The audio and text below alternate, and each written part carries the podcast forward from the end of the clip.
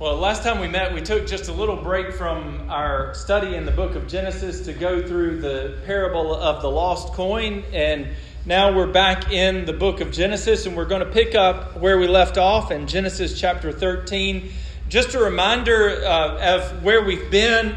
As you will probably remember, we went through Genesis 1 through 11, and we saw first God's good gift to humanity and making us in his image and and giving us all the fruit of the garden except for one, and giving the command that the man and woman should not eat of that fruit. And we know how that went. Adam and Eve sinned against God and brought the whole world into sin as a result. And we know that's the case because as Genesis 3 through chapter 11 progress, you find that every generation is given to sin, even to the point that in chapter 6, God says that in chapter 6, verse 5, every intention of the thoughts of the heart of man is only evil continually. And so you know the story. God judges the world in a flood. And then, uh, even after that, we find that the hero of that story, Noah himself, is, is really just another man and ends up sinning by getting drunk. And then his, his son Ham sins by making fun of him and, and doing something there in the tent to him. Or, or, or, or as a result of him being naked, takes advantage of him in some way that we don't really see for sure.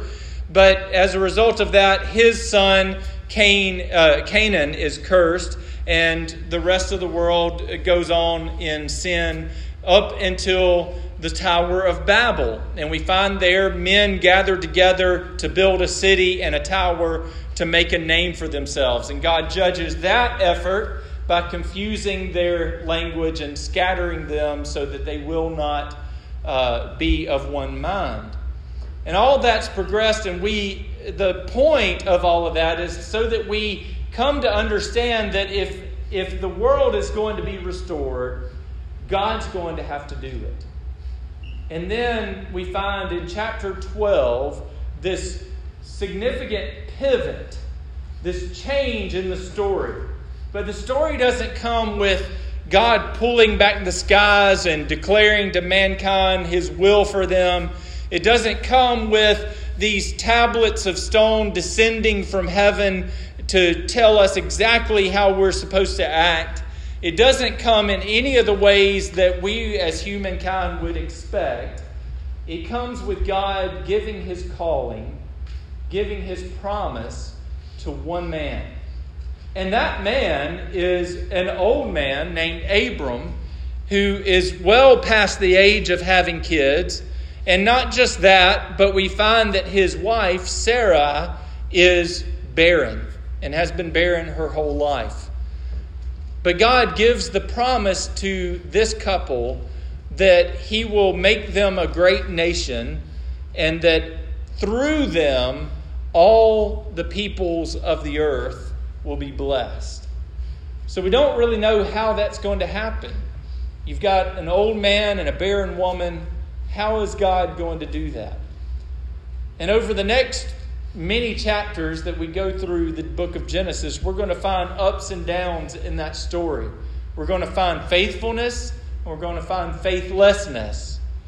But what we find throughout that is that God is still faithful.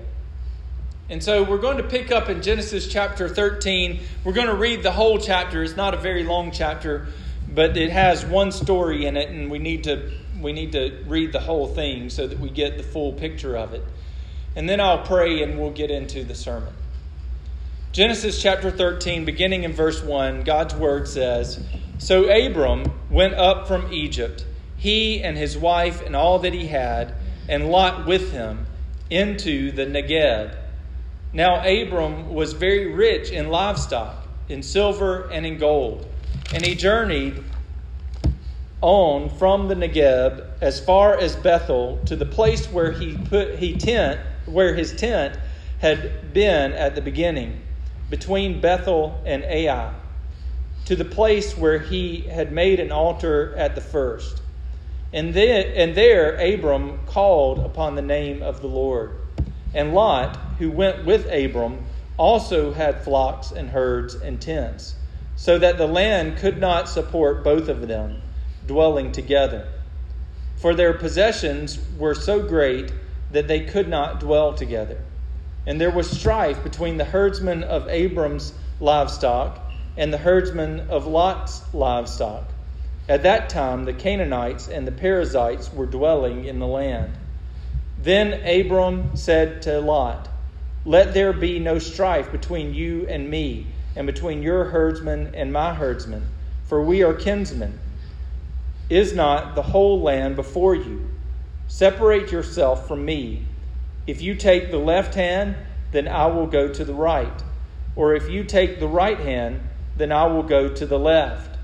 And Lot lifted up his eyes and saw that the Jordan Valley was well watered everywhere, like the garden of the Lord, like the land of Egypt, in the direction of Zoar. This was before the Lord judged Sodom and Gomorrah. So Lot chose for himself all the Jordan Valley, and Lot journeyed east. Thus they separated from each other. Abram settled in the land of Canaan, while Lot settled among the cities of the valley and moved his tent as far as Sodom. Now the men of Sodom were wicked, great sinners against the Lord. The Lord said to Abram, after Lot had separated from him, Lift up your eyes and look from the place where you are northward and southward and eastward and westward. For all the land that I see that you see, I will give to you and to your offspring forever. I will make your offspring as the dust of the earth, so that if one can count the dust of the earth, your offspring also can be counted. Arise, walk through the length and the breadth of the land, for I will give it to you.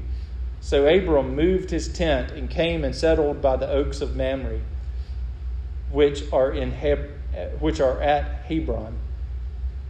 And there he built an altar to the Lord. Let's pray. Heavenly Father, we come to you today and we know that your word is true. We know that your promises are true. And we know that you, though you might work through us and in us, working out your promises in various ways, and that the timing might not always be the way that we want it to be, and the purpose behind it might not always be exactly and fully understood. Lord, we know that you are good and that your purposes are good to us. And so, Lord, we come to you to confess that we need your truth. We need you to speak to us. We need you to assure us of what you have for us and the purposes that you are working out in our lives. And so, Lord, we pray today for your blessing. Lord, we know that you have promised that you would work through your word, that your word would not return to you void, but it would accomplish the purpose that you have sent it out to do. So, Lord, we pray that now for these that are here, that you would work in their hearts, that they might be reproved and corrected, that they might be drawn to trust you and to walk with you. Father, give me the words to say that I might encourage and build up and take away those words that would distract or lead astray. And may all be done for your glory and honor. It's in Christ's name I pray. Amen. Now, I don't know if you guys deal much with Amazon Prime, but I have to confess that over the past few years, I've become quite dependent on the service known as Amazon Prime. And there's one person I know that's more dependent on it than me. If you don't know what Amazon Prime is, Amazon is a website, not just a river in the in in South America, but it's a, a website that started out with Jeff Bezos uh, starting it in his home office there in California, and then worked up. He initially started selling books, and then he worked up to selling other things on the internet. And now he's a, a global force. I think he's one of the top three largest companies in the world right now. Uh, but it, it, you, it's amazing because you can go online and you can search for anything in the world pretty much, and you can order it. I think uh, I ordered not too long ago. I ordered replacement bolts for a muffler on my, for my sawmill. So you you know you can get anything you want pretty much on this website. And what is also amazing about it is if you join the Prime membership, what they call the Prime membership, then you get free delivery, free two day delivery. And so I can go online, search for what I want, hit one button on the website, and it delivers to my house in, on Ridge Road in Greenville, Alabama in two days from wherever it came from in the world.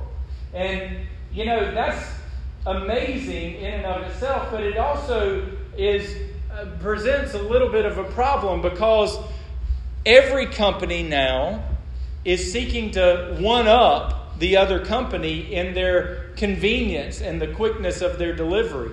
And so, I don't know if you've noticed, but Walmart has started to do much of the same services that Amazon does. You can order your groceries online and go and you pull into the, instead of going into the grocery store to pick up your stuff, you pull into a parking space and a man comes or a woman comes out with your groceries and puts them in your car and you drive off. Super convenient. You just you just schedule a time to come pick it up.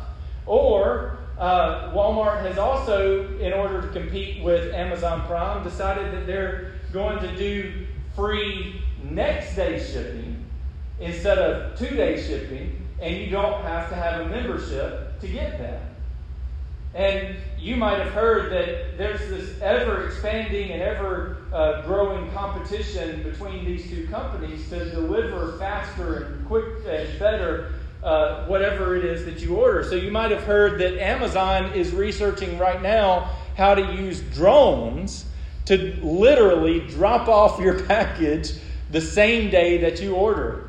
And so there might come a day where, in, I don't know, this is a little far, but uh, in Pineapple, Alabama, you click a button, and within 30 minutes, you get a package dropped off in your in your doorstep. Pineapple might be a little far, but uh, but but, uh, you know, maybe Montgomery, Alabama, they, they get it dropped off right there the same day that you, deliver, that you order it. And for all of the wonder that that brings with it, you know, it shows that our society is obsessed with the immediate. We love instant gratification. Just think about it, some of you and many of us uh, and our movie experiences over the, the years and how our own movie experiences have changed.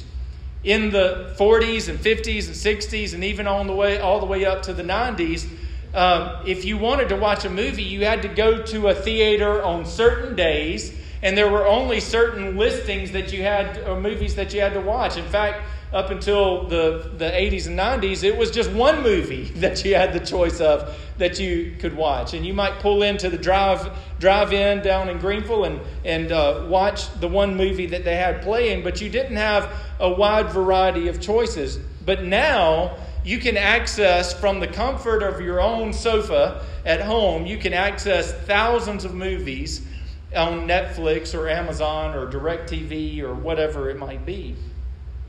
And while all of this gives us more comfort and pleasure, it is not necessarily good for us. As some of you know, going to the movies used to be a social event for friends and for family. You, you went with your family and your friends, and you saw family and friends when you were there, and you got to discuss the movie and go out for coffee afterwards and have a time together. And in in the same way with Amazon Prime and Walmart and all that we've, we're talking about, going to the local store to buy what you needed was also a social event. You knew your grocer, you knew your butcher, you knew your mechanic. Now, we don't know anybody. We don't talk to anybody. Just like I said with the Walmart free pickup uh, or, or, pickup. You pull in, you don't ever get out of your car, you don't talk to the person that's loading your groceries, you just pull up and leave. There's no human interaction. All we have now are our own desires and our own preferences. But we love the immediate. We love instant gratification. And since the fall, humanity has always been given to the immediate over the eternal. In fact, the fall itself was the result of Adam and Eve seeking to gain immediate knowledge through the fruit of the knowledge of good and evil over the wisdom that only God could give. You think about Cain and how Cain could not rest in the protection that God promised that he would give to him even after he killed his own brother. And so he went out and he built a city with walls to protect himself.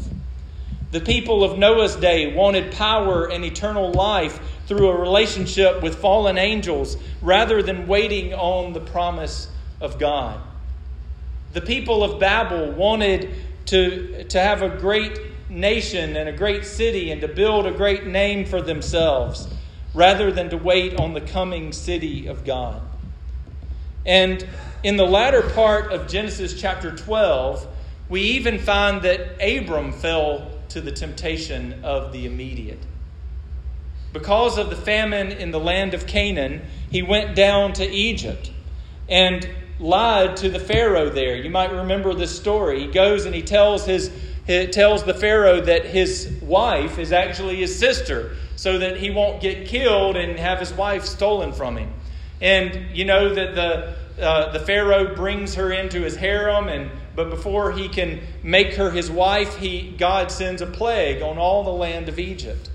And through that, he delivers Sarah and Abram.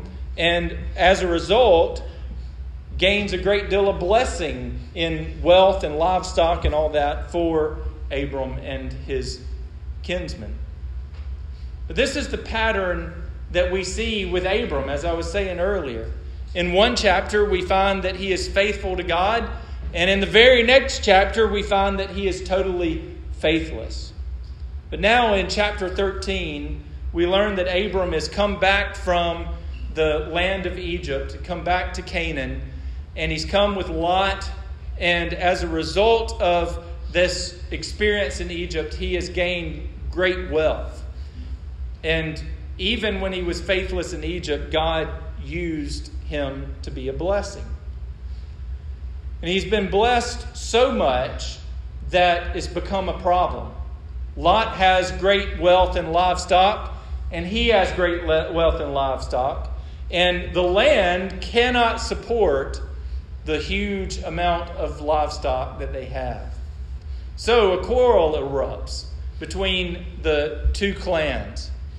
And there are three simple truths that I want you to see from this text that we have today and this quarrel quarrel that breaks out between Lot and Abram. First of all, I want you to notice that Abram, as the man of faith, works to resolve the conflict not stir it up. Notice in verse 8 that Abram immediately seeks to resolve the, the conflict among kinsmen. In fact, Abram appeals to their relationship as brothers or of the same family as a reason to resolve the conflict. Also, notice that notice how Abram seeks to resolve the conflict. He doesn't claim his rights to any land. He doesn't tell Lot because he's the younger one and the nephew that he needs to leave because he de- the older man deserves the land that God has promised him. Brothers and sisters, we are to follow the example of Abram in our relationships, particularly when it comes to our relationships with our brothers in Christ. Jesus tells his disciples in John chapter 13, verse 35, that the world will know that we are, his disciples by our love for one another. John echoes this very idea in his epistles, saying in 1 John verse, uh, chapter 3, verse 14, that we cannot claim to know Jesus unless we have love for our brothers. So Abram sets forth this example for us that we are to resolve conflict, not create it. And he sets the example in the way that he goes about it, in not claiming his rights, not claiming that he deserves something, but rather seeking to resolve the conflict with his brother, or with his, his nephew, his kinsman. Second, I want you to notice that Lot makes the choice that every unbeliever makes. It says in verse 10 that Lot lifted up his eyes and noticed that the Jordan Valley was fertile and full of cities. Now, there are two aspects of this choice that are notable.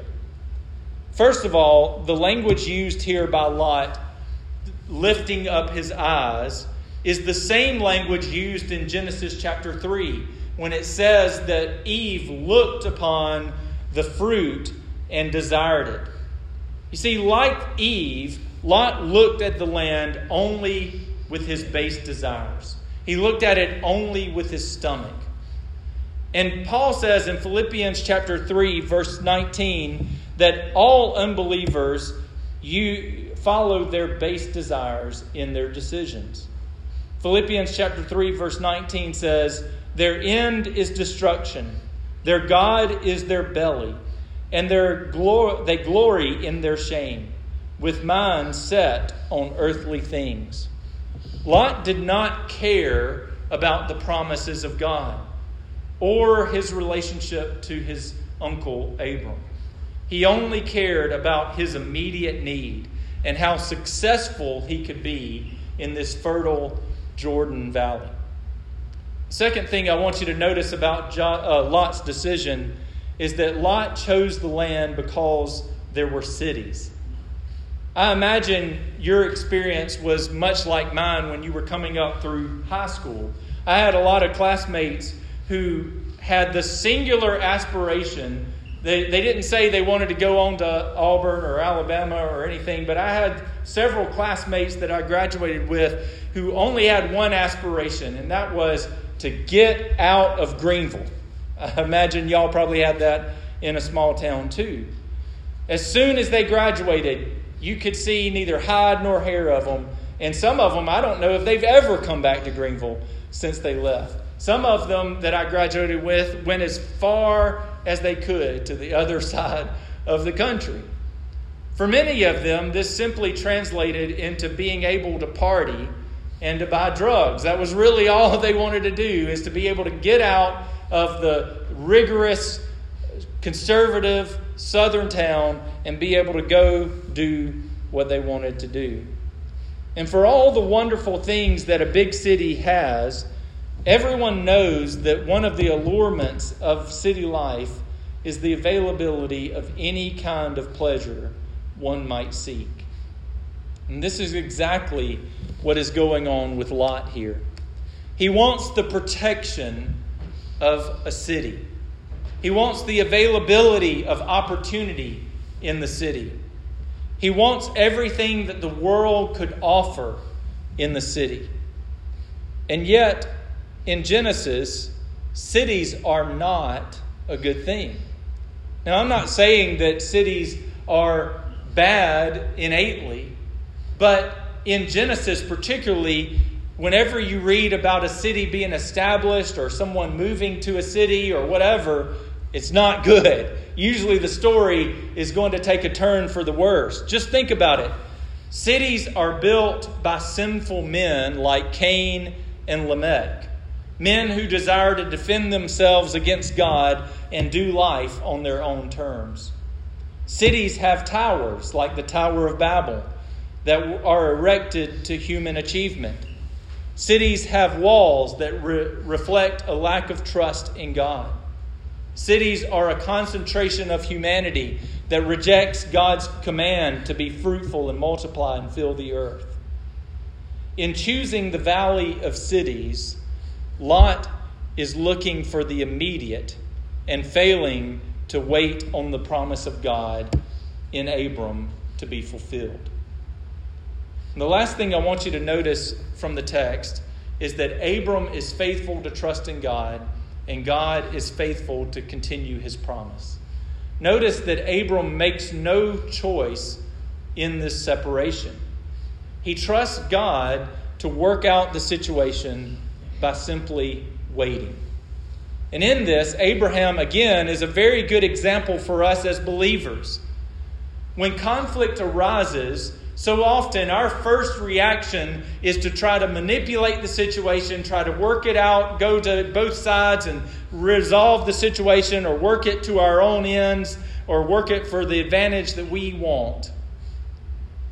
We don't pray first. We don't seek the Lord's counsel through His Word or through godly brothers and sisters. We just try to bring things to our own conclusion in our own way, in our own time. But oftentimes, when conflict arises, the best action we can take is to wait on the Lord, to wait and to watch for what the Lord is doing. Not only was Abram faithful, but God was faithful as well. In fact, in verses 14 through 17, God actually expands the promise that he made back in chapter 12, verses 1 through 3. In his initial promise, God had sworn that he would give Abram a, a, land and make him a great name, but he didn't say where or when. And now, God quantifies that promise. He tells Abram to look up, to lift your eyes, and look to the land that I will give you. And he actually sets its dimensions. He actually says, go north, go south, go east, go west. This is the land. You're standing on it. This is the land that I will give you. You see, in this, God's promise to Abram and his promises to us have an exact dimension and an exact destination. God has made a promise, and he had already purposed to Abram before the world ever began that he was going to give a very specific land to a very specific person. God's purpose was sure and had a quantity and a real measurement to it. And the same thing is true for us, brothers and sisters. God's purpose, God has already purposed before the world ever began that He would give us all of the blessings that heaven has through Jesus Christ. He says that Paul says that very thing in Ephesians chapter 1 verses 35 uh, verses 3 through 5, I'm sorry. He says, "Blessed be the God and Father of our Lord Jesus Christ, who has blessed us in Christ with every spiritual blessing in the heavenly places, even as he chose us in him before the foundation of the world, that we should be holy and blameless before him." In love, he predestined us for adoption to himself as sons through Jesus Christ, according to the purpose of his will. You see, in Jesus, all of the promises of God are secured because he is the faithful servant who fulfills the covenant for us. In 2 Corinthians chapter 1 verse 20, Paul says, "For all the promises of God find their yes in him." That is why it is through him that we utter our amen to God for his glory. And Jesus is the one who joins every believer, whether Jew or Gentile, together in brotherly love. In fact, Paul says that in Ephesians chapter 2 verse 13 through 16 that God has purpose from all eternity to build a new temple. And that new temple is the collection of all of the people from all of time who have trusted in him, whether Jew or Gentile. You see, friend, life is more than just instant gratification. If you're living for leisure, seeking to minimize pain and maximize comfort, hoping to gain just a little more pleasure, the end is ultimately destruction. Jesus Christ has died and risen again so that you might have more than just this immediate 80 or 90 years. He has purchased eternity for you. Won't you trust in Him today?